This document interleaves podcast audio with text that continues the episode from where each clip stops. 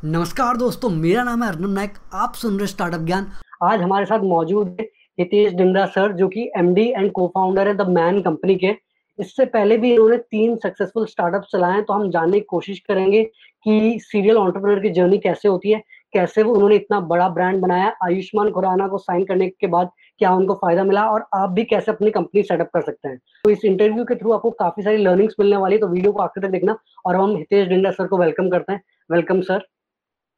thank you Arnab thanks for having me here sir पहला और जो सबसे इम्पोर्टेंट क्वेश्चन है कि अभी आपने एक साल पहले आयुष्मान खुराना को साइन किया था द मैन कंपनी में।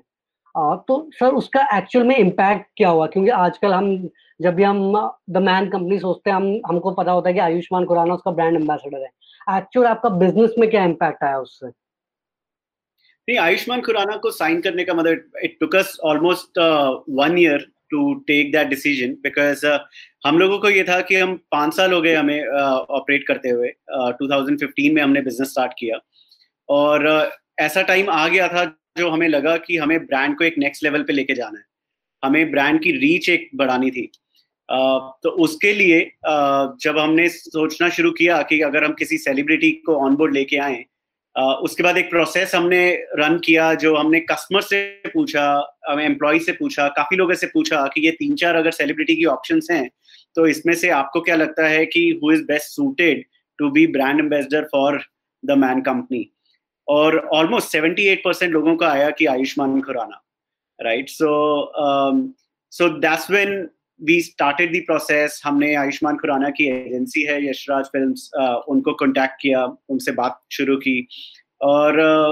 जब उनको हमने आइडिया शेयर किया कि हम ये करना चाहते हैं, ये बिज़नेस हमारा ये है, लेकिन आपके साथ हम ये ब्रांड स्टोरी पे ज़्यादा इन्वेस्ट करना चाहते हैं, ना कि बाकी ब्रांड्स और बाकी प्रोडक्ट कंपनीज़ की तरह हैं, जो कि सिर्फ़ एक प्रोडक्ट लेके और उसके बेनिफिट्स बता रहा हो। So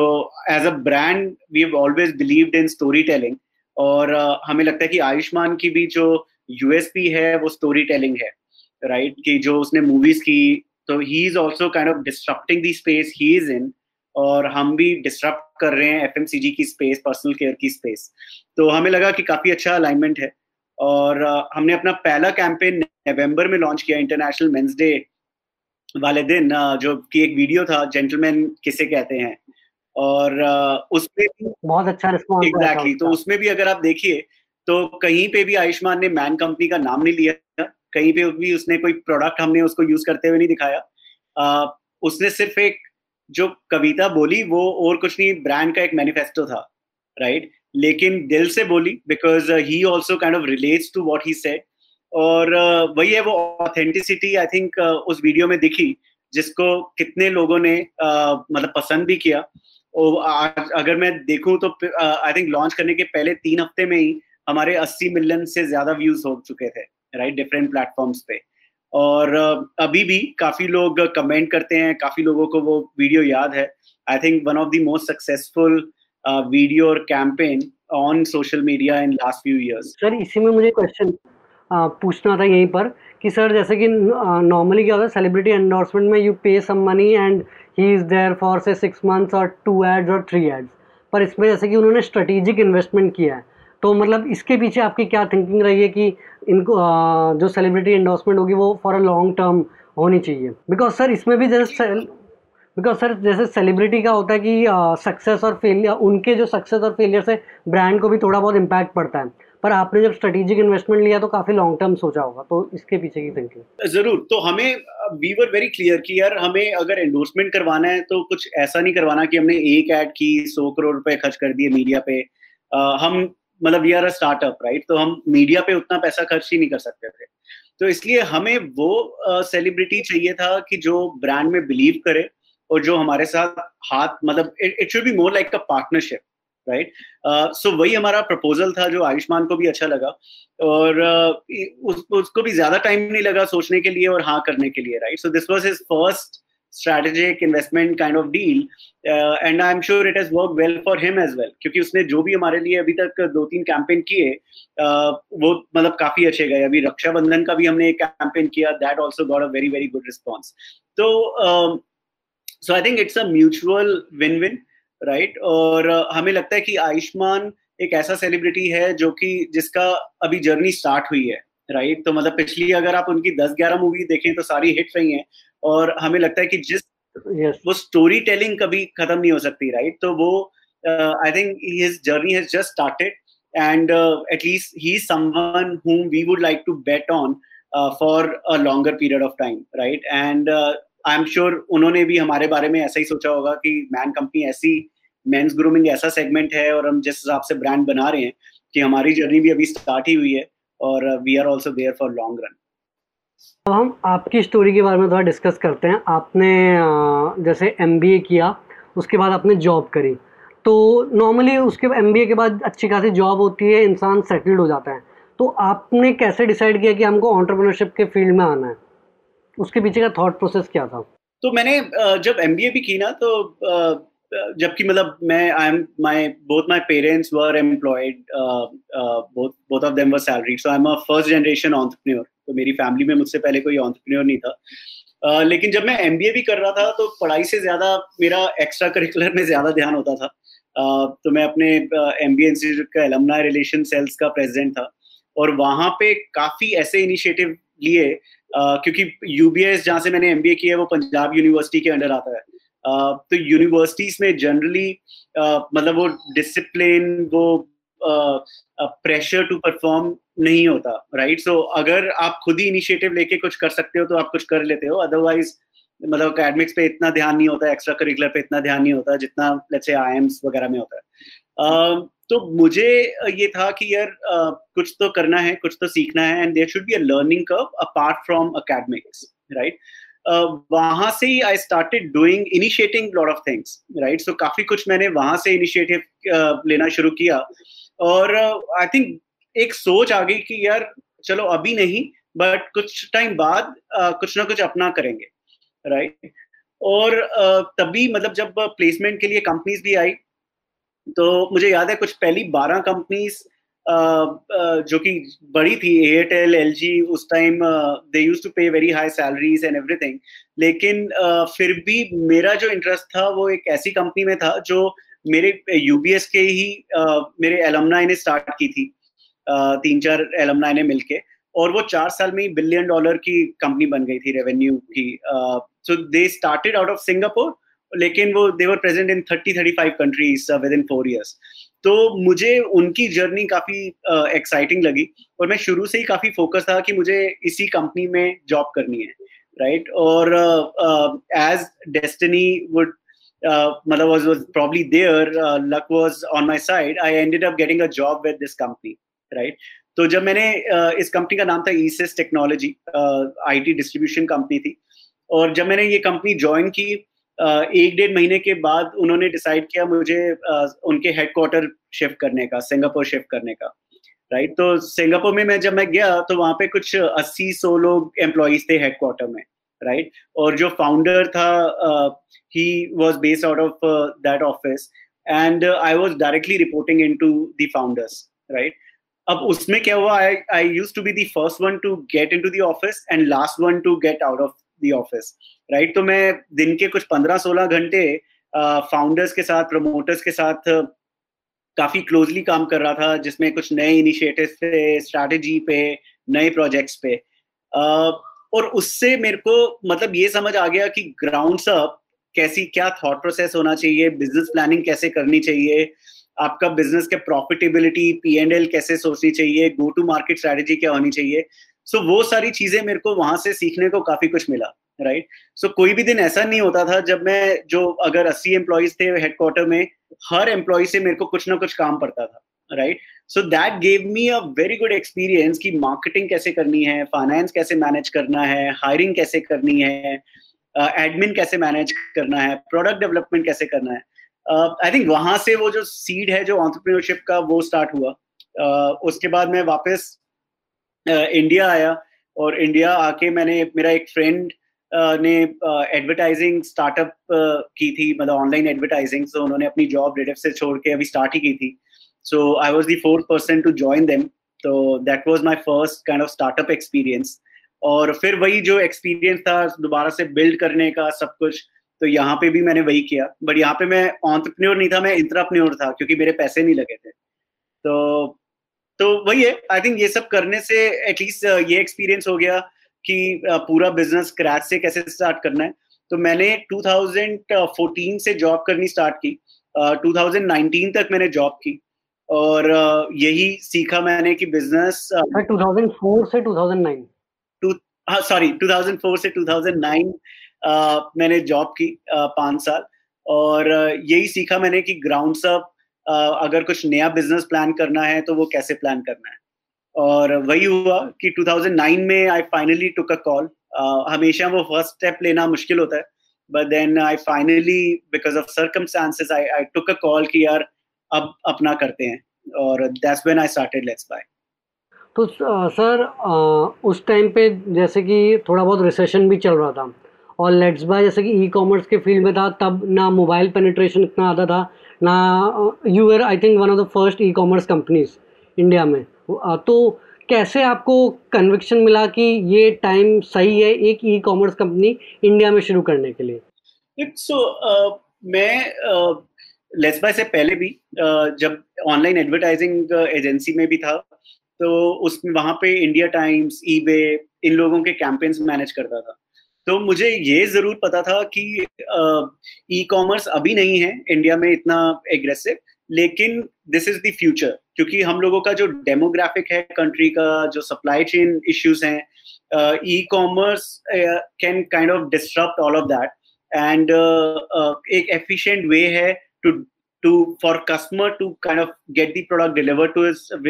home without stepping out और फॉर अ ब्रांड ओनर एक बहुत ही एफिशिएंट और डायरेक्ट टू कंज्यूमर जाने का एक साधारण है। तो जैसे आपने लेट्स बाय शुरू किया और वो फिर बढ़िया से चलने लगा। बट फिर फाइनली आपने क्यों डिसाइड किया फ्लिपकार्ट को बेचने के लिए? क्योंकि अब अगर अभी आप देखेंगे e-commerce still is the biggest startups in India e-commerce startups तो तब आपने क्या सोच के सेल किया लेट्स बाय को? लुक सो आई थिंक जब भी आप स्टार्ट करते हो uh, आप आप अपनी स्टार्टअप बेचने के लिए स्टार्ट नहीं करते राइट uh, तो हर ऑन्टरप्रेन्योर का ये ड्रीम होता है कि वो uh, काफ़ी बड़ी बिलियन डॉलर स्टार्टअप बनाए बिलियन डॉलर कंपनी बनाए but then I think you have to be practical enough because आप कई सर्कमस्टांसेस होते हैं जो आपके कंट्रोल में होते हैं और काफ़ी होते हैं जो आपके कंट्रोल में नहीं भी होते राइट right? तो लेस बाय हमने कुछ आई थिंक 2011 में हमने कुछ 1300 परसेंट ग्रो किया। So business was growing well team भी काफ़ी बड़ी हो गई। आई थिंक ई कॉमर्स में इलेक्ट्रॉनिक्स में जिस कैटेगरी में हम थे so we became almost at same level as Flipkart और फ्लिपकार्ट ने हमसे आई थिंक काफ़ी ज़्यादा पैसे रेस किए थे। सौ मिलियन डॉलर से ज़्यादा फ्लिपकार्ट रेस कर चुका था। uh, तो उस टाइम यही था कि हम लोग ऑब्वियसली ग्रो कर रहे थे लेकिन हम सेकेंड राउंड अपना रेस कर रहे थे कुछ 40-45 मिलियन डॉलर का। और दो तीन इन्वेस्टर से हमारी काफ़ी एडवांस स्टेज पे बात चल रही थी। इनफैक्ट एग्रीमेंट स्टेज तक uh, आ गई थी बात। लेकिन चाइना uh, में एकदम से रिसेशन आया और uh, सारी ई कॉमर्स कंपनीज़ जो थी uh, दे उनकी जैसे एक कंपनी थी जेडी डॉट कॉम जिसकी वैल्यूएशन मतलब पाँच बिलियन डॉलर पे उन्होंने सौ दो सौ मिलियन उठाए थे। और जैसे ही रिसेशन आया वो पाँच बिलियन से वैल्यूएशन डाउन होके उनकी डेढ़ बिलियन डॉलर हो गई राइट तो उसकी वजह से क्या हुआ कि यहाँ पे भी जिन इन्वेस्टर से हम बात कर रहे थे uh, उनके पैर थोड़े ठंडे हो गए कि ई कॉमर्स में करना भी चाहिए या नहीं करना चाहिए मतलब ये राइट टाइम है या नहीं है। So one of the one of them kind of decided to back out कि यार अभी हम नहीं कर सकते। तो और सिर्फ़ लेट्स बाय में नहीं उन्होंने दो चार और उनकी कंपनीज़ जो एवेलुएट कर रहे थे सबसे लास्ट स्टेज पे बैकआउट कर दिया कि हमें अभी ई कॉमर्स में नहीं करना। uh, तो उस स्टेज में क्या हुआ? ऑब्वियसली मतलब काफ़ी रेप्यूटेड इन्वेस्टर था जिसने बैकआउट किया। uh, तो हम बाकियों से भी बात कर रहे थे लेकिन we were running out of cash right so company में पैसा उतना नहीं था तो हमें डिसीज़न ये लेना था कि हम uh, जो हमारे 400 सौ एम्प्लॉयज़ हैं उनमें से यह तो मतलब 200-250 लोग कम करें राइट? खर्चा कम करें पिवट करें कुछ और बिज़नेस मॉडल करें और uh, कम स्केल पे ही चलाएँ राइट? और दूसरा डिसीज़न ये था कि अगर हम uh, किसी बड़ी कंपनी से बात करें जैसे अमेजोन उस टाइम सोच रहा था इंडिया में आने का उन्होंने जंगली लॉन्च किया था अपना सर्च इंजन और they were working on their strategy तो और दूसरा ये था कि फ्लिपकार्ट ने काफ़ी बड़ा राउंड रेस किया था। तो फ्लिपकार्ट में हमारे दो इन्वेस्टर्स कॉमन थे तो उन्होंने बोला कि फ्लिपकार्ट से हम बात करवा सकते हैं, अगर आपने बात करनी है और इवेलुएट करना है। और by chance I think both Sachin and Binny Bansal they were travelling to Delhi तो उनसे हम एक दो बार मिले और बात बन गई। तो हमने बोला, ठीक है as long as our shareholders are getting good return on their investment we don't mind taking that call so we we took that call so जैसे मैंने बोला I think as an entrepreneur आपको प्रैक्टिकल होना पड़ता है। Because uh, एक बार आपने अगर इन्वेस्टमेंट उठाई है uh, चाहे वो वेंचर कैपिटल से या जो भी आपके शेयर होल्डर्स हैं you are responsible to them as well right और हमें लगा कि उस टाइम जबकि रिसेशन था 2012 में अगर हम लोगों को भी निकाल देंगे तो शायद उनको जॉब उतनी मिले ना मिले। So we decided to take this call और uh, तभी हमारी डील हो गई। आई थिंक जिस दिन हम पहली बार मिले होंगे और डील क्लोजर में मुश्किल से तीन हफ़्ते लगे होंगे। तो सर ये आपका लेट्स बाय में फिर आपको एग्जिट मिला। उसके बाद फिर ट्रूली मैडली आया। तो फिर अगेन ये भी उस टाइम में इंडिया में ऑनलाइन डेटिंग इतना पॉपुलर नहीं था। फिर आपको कैसे कन्विक्शन था कि अब इस मतलब और दोनों फ़ील्ड बिल्कुल ही अलग वो है नीच है मतलब अलग ही सेगमेंट है। तो फिर आपने डिसाइड कैसे किया कि ऑनलाइन डेटिंग फ़ील्ड में आना चाहिए? सो सो लेट्स बाय के बाद मैंने एक साल एक डेढ़ साल का ब्रेक लिया सो uh, ट्रैवल किया मैंने मतलब मुझे कुछ रशअप नहीं करना था कि यार मुझे अब नेक्स्ट यही करना है uh, वही करना है। तो कुछ आई थिंक चार पाँच आइडियाज़ थे बट ये समझ आ गया था कुछ ऐसा करना है जिसमें कैपिटल uh, आपका मोट नहीं है। मतलब सिर्फ़ ऐसा नहीं है कि कैपिटल uh, है तो मतलब capital should not be a blood for your business right मतलब ऐसा नहीं है कि कैपिटल खत्म तो आपको बिज़नेस बंद करना पड़े। E commerce somehow I think अभी भी अगर आप ई कॉमर्स देखें तो उस स्टेज में ही है right so it requires lot of ज़्यादा जिसके बाद ज़्यादा कैपिटल वो काफ़ी हद तक मार्केट एग्जैक्टली वो गेम अभी भी नहीं खत्म हुई। तो दो तीन मॉडल हम इवेलुएट कर रहे थे और उस टाइम मैं अपने एक फ्रेंड से मिला सचिन। सो सचिन भाटिया उस टाइम मेक माई ट्रिप के मतलब पहले को फाउंडर थे तो उन्होंने एग्जिट ही किया था। तो he was also looking for the next big opportunity तो हम दोनों ने मिलके I think we started evaluating lot of business models और एक फिर हमें लगा कि जो क्लासिफाइड स्पेस है वो अभी डिस्टर्ब नहीं हुई इंडिया में। आई थिंक वहाँ पे कुछ किया जा सकता है। Uh, फिर क्लासिफाइड्स में भी हमने डिसाइड किया कि व्हाट अबाउट वर्टिकल क्लासिफिकेशन जैसे एक जॉब हो गया एक मैट्रीमनी हो गया एक second hand sale and purchase हो गया रियल एस्टेट हो गया तो ये तीन चार मॉडल हैं। तो हमने तीन चार मॉडल में uh, सारे मॉडल्स में ही हमने कुछ ना कुछ रिसर्च uh, करनी शुरू की और वहाँ पे हमने ये रियलाइज़ किया कि बाकी सारे वर्टिकल्स में फिर भी कुछ ना कुछ एक्शन हो रहा है राइट सो कुछ फंडेड स्टार्टअप्स हैं हु आर डूइंग वेल जैसे ओ एल एक्स क्विकर वगैरह कुछ क्लासिफाइड मतलब स्पेस uh, में उस टाइम कर रहे थे सेल परचेज में। देन जॉब में obviously LinkedIn and that time I think they were couple of startup जिनको फंडिंग मिली थी, अभी वो जॉब में कर रहे थे। बट एक मैच मेकिंग ऐसी स्पेस था जहाँ पे जीवन साथी, शादी और भारत मैट्री मैट्रीमनी थे और तीनों में से किसी की इवन मोबाइल साइट भी नहीं थी राइट ऐप भी नहीं थी। तो वो हमें और तीनों का मतलब काम करने का तरीका बिल्कुल सेम था कि वही मतलब एज बैकग्राउंड फैमिली बैकग्राउंड आपका कास्ट क्या है सब कास्ट क्या है रिलीजन क्या है तो वही सारे पैरामीटर्स थे मोरलेस uh, तो हमें लगा कि यार ये एक ऐसी चीज़ है which could be interesting because किसी ने डिस्टर्ब की नहीं है और uh, अगर आप आज पच्चीस छब्बीस साल के किसी लड़के या लड़की से पूछो तो uh, शायद वो रिलीजन और कास्ट पे उतना बिलीव नहीं करते राइट right? मतलब they want to make their own decision so किसी से मतलब they want to fall in love and then get married to that person that's the first preference right for most of the twenty five twenty six year old guys today लेकिन अभी वो opportunity uh, सबके पास नहीं है right right? क्योंकि I think as an मतलब Indians are not very extrovert right so हम लोग खुद मतलब इनिशिएटिव हाई हेलो करेंगे बट उसके आगे मतलब not all of us are very very extrovert तो इसलिए मतलब वो जबकि लव मैरिजेस बढ़ रही थी, लेकिन there was no platform to kind of provide for let's relationship which is beyond caste and religion right so हमें लगा, हमने काफ़ी लोगों से बात की तो हमें लगा कि यार यार गेम बन सकती है मतलब could be an interesting play so that was the idea behind TrulyMadly जबकि मेरा या सचिन का कोई भी एक्सपीरियंस नहीं था इसमें मतलब I am a hardcore execution operation business guy और Sachin is a hardcore marketing brand builder so वैसा कुछ था। तो फिर हम एक तीसरे को फाउंडर को लेके आए राहुल को। He was also part of Sachin team at MakeMyTrip तो वो उन्होंने फिर काम करना शुरू किया प्रोडक्ट उस, उस उन, राहुल का कोर है प्रोडक्ट और tech he started working on it and then we started uh, i think in 2014 is uh, when we started uh, truly madly तो सर फिर उसके बाद ट्रूली मैडली भी काफ़ी अच्छा चला। फिर आपने अगेन क्यों डिसाइड किया कि इसको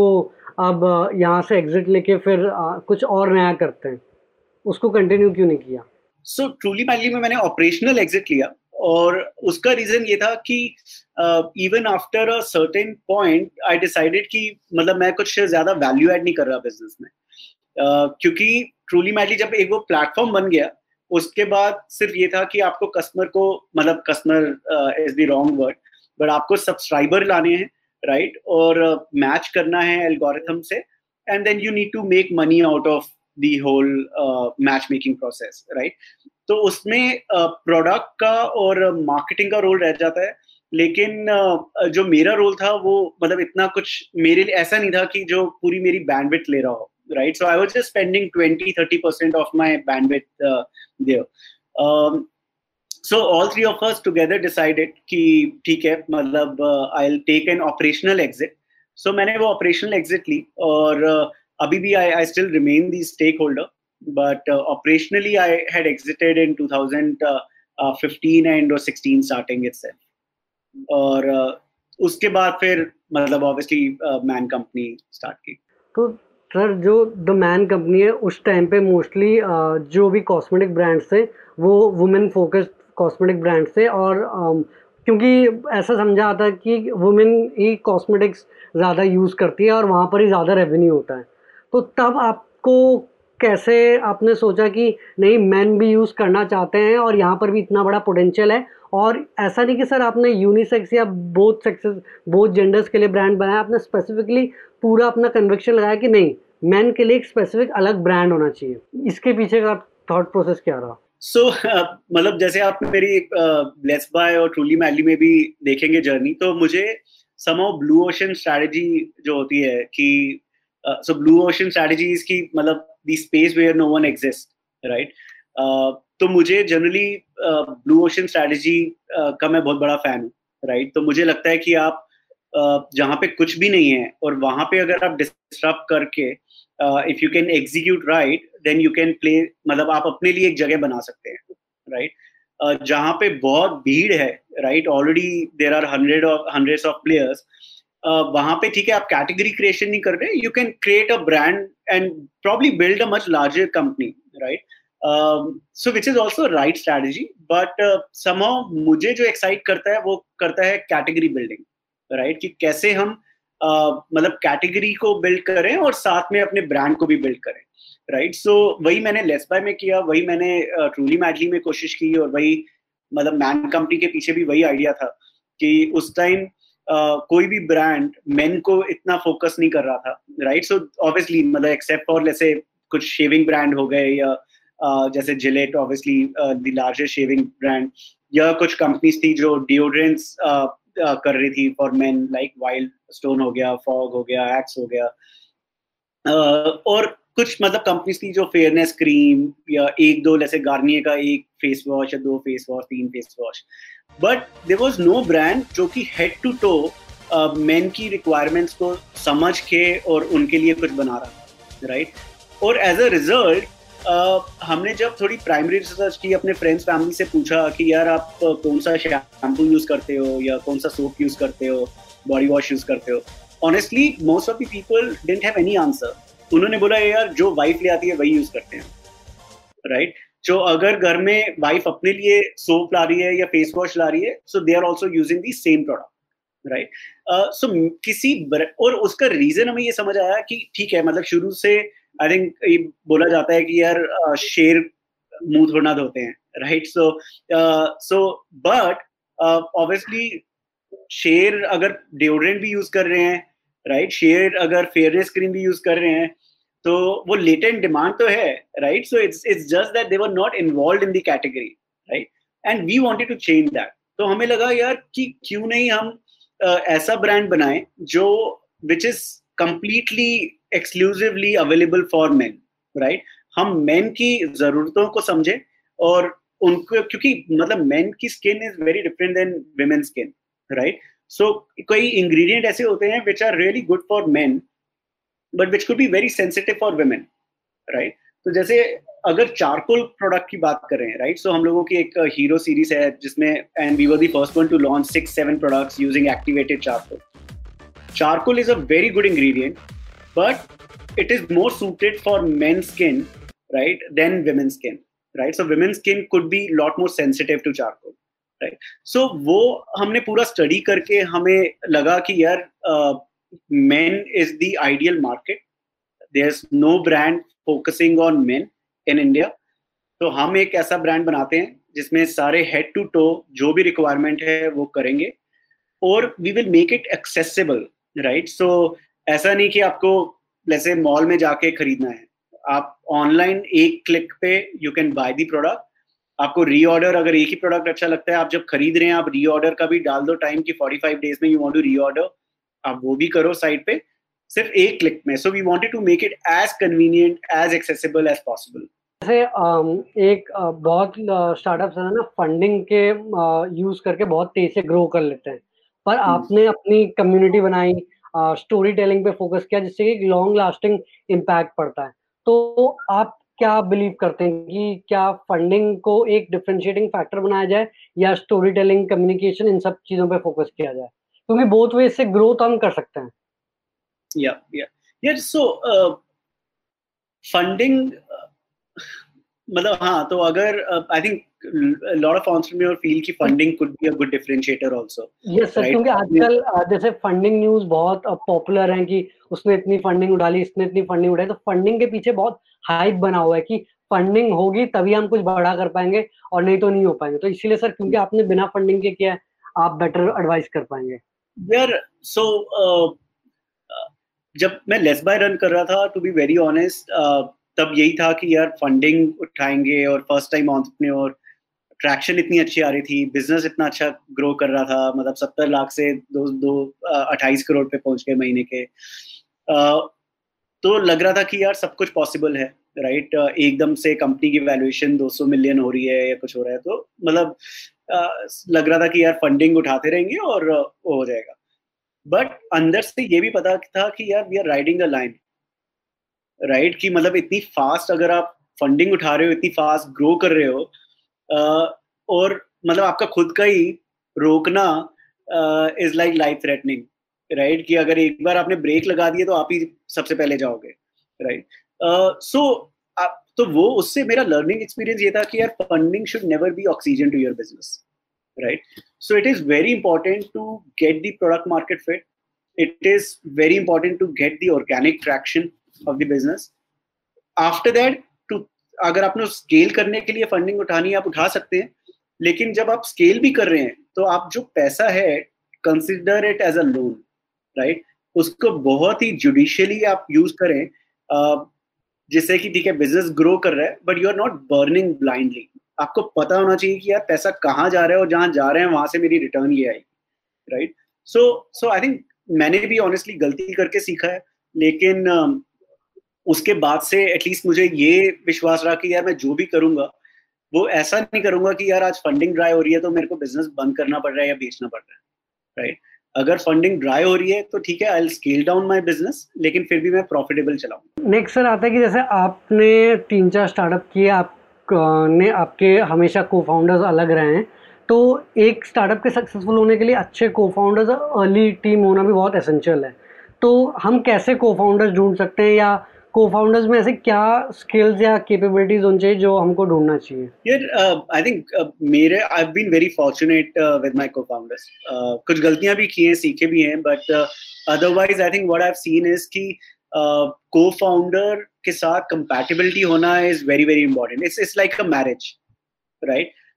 you end up spending आप दिन के मतलब पंद्रह घंटे अपने को फाउंडर के साथ uh, बिताएँगे अपनी स्टार्टअप में राइट चाहे आप सेम ऑफ़िस में हैं या फ़ोन पे हैं बट पंद्रह घंटे आप एटलीस्ट अपने को फाउंडर्स के साथ। So it is very important and ज़रूरी नहीं है कि आप दोनों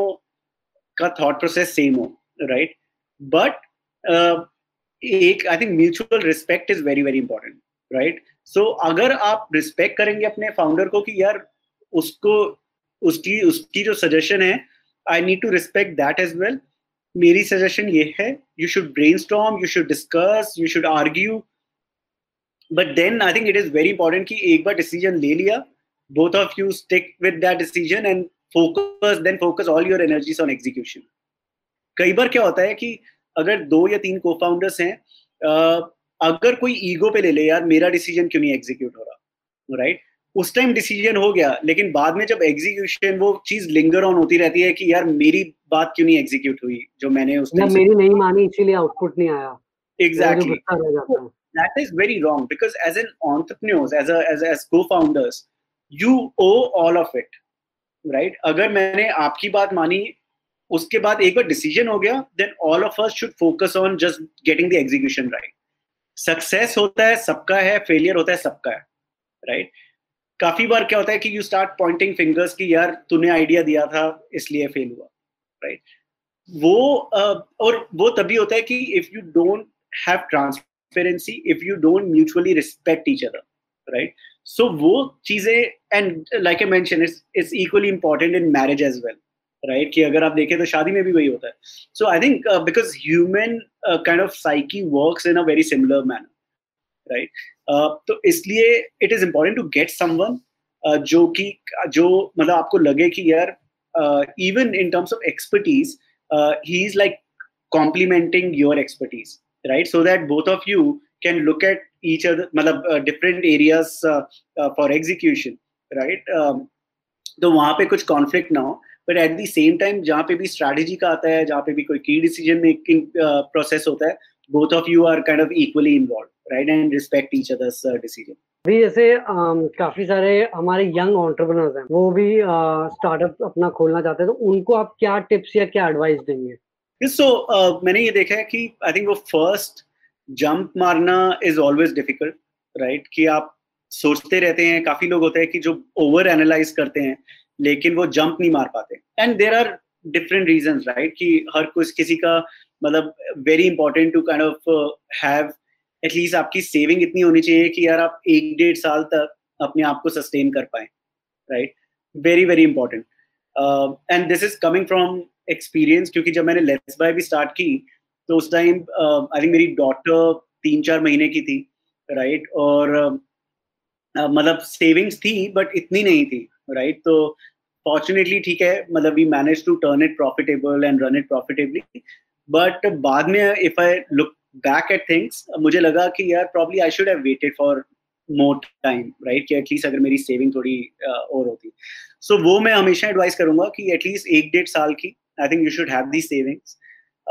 second I think जो भी आप एरिया जिसमें आप करना चाहते हैं from my experience you should always prefer कि जहाँ आपका एक्सपर्टीज है राइट right? कि अगर आप लेट से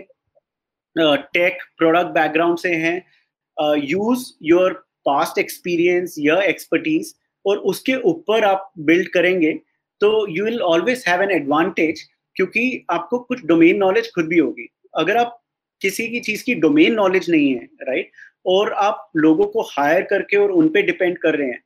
तो वो थोड़ा सा मुश्किल हो जाता है राइट बिकॉज़ कोई अगर आपको ज्वाइन भी कर रहा है तो उसको ये कॉन्फिडेंस होना चाहिए कि यार आपको पता है आप क्या बात कर रहे हैं राइट सो आई थिंक वो गेनिंग डोमेन नॉलेज और if you have some domain knowledge just work on within that field and try to disturb things right third मैंने देखा है कि market opportunity should be big enough right अगर आप blue ocean strategy कर रहे हैं, जैसे मैं करता आ रहा हूँ, उसमें भी यू शुड बी कॉन्फिडेंट कि यार ग्लोबली इस स्पेस में मार्केट अपॉर्चुनिटी कितनी बड़ी है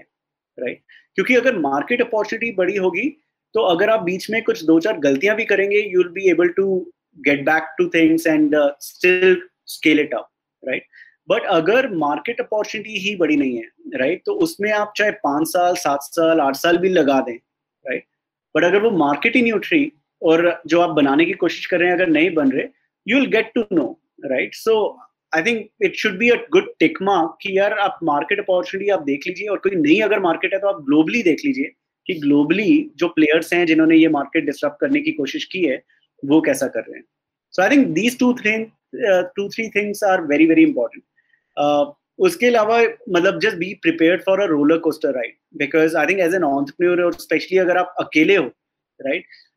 you'll you'll feel that it is very very emotionally draining right कि आप पंद्रह घंटे बीस घंटे दिन के दे भी रहे हो बट uh, काफ़ी फिजिकली और इमोशनली ड्रेनिंग होती है। तो I think mentally you should be prepare for a long ride but या one thing I know for sure is कि यार at the end of it चाहे एग्जिट हो सक्सेसफुल हो ना हो फेलियर हो you will always cherish the experience right so let's by मेरा ढाई साल का एक्सपीरियंस था बट मेरा और अमनप्रीत जो मेरे को फाउंडर थे हम दोनों के लिए आज भी हम मिलते हैं तो लेट्स बाय के नाम पे चीयर्स करते हैं बिकॉज़ मतलब वो एक्सपीरियंस जो ढाई साल की जो लर्निंग थी that is probably the most valuable कोई वो आपको एमबीए नहीं सिखा सकता कोई वर्क एक्सपीरियंस नहीं सिखा सकता आई थिंक जब आप पूरा एक एक सर्कल कंप्लीट कर लेते हो स्टार्टअप का uh, वो experience is immense and fortunately अब हमारी कंट्री में even if let's say you have failed as an entrepreneur you are still respected a lot right तो कोई भी अगर वेल फंडेड स्टार्टअप है या कोई भी बड़ी कंपनी है now they want whether successful reasonably successful or probably uh, not successful but they know कि यार ऑन्टरप्रेन्योर्स हसलर्स होते हैं राइट right? उनको आप थोड़े से रिसोर्सेज दो और आउटपुट इतना होगा right so I think everyone kind of now respects and want to hire past entrepreneurs in their team तो दोस्तों ये था इंटरव्यू हितेश डिंगरा सर के साथ। आई होप आपको काफ़ी कुछ उनकी जर्नी से सीखने को मिला होगा और कैसे आप अपनी ऑन्टरप्रेन्योरशिप जर्नी शुरू कर सकते हैं उसके बारे में भी थोड़ा टिप्स एडवाइस मिले होंगे। Thank you for listening to us I hope आपने काफ़ी कुछ सीखा होगा। फ्यूचर में हम ऐसे ही एपिसोड्स और लेके आएँगे सो हमें यहाँ पर भी फॉलो कर देना। Also you can check out our other podcast with some of the awesome entrepreneurs thank you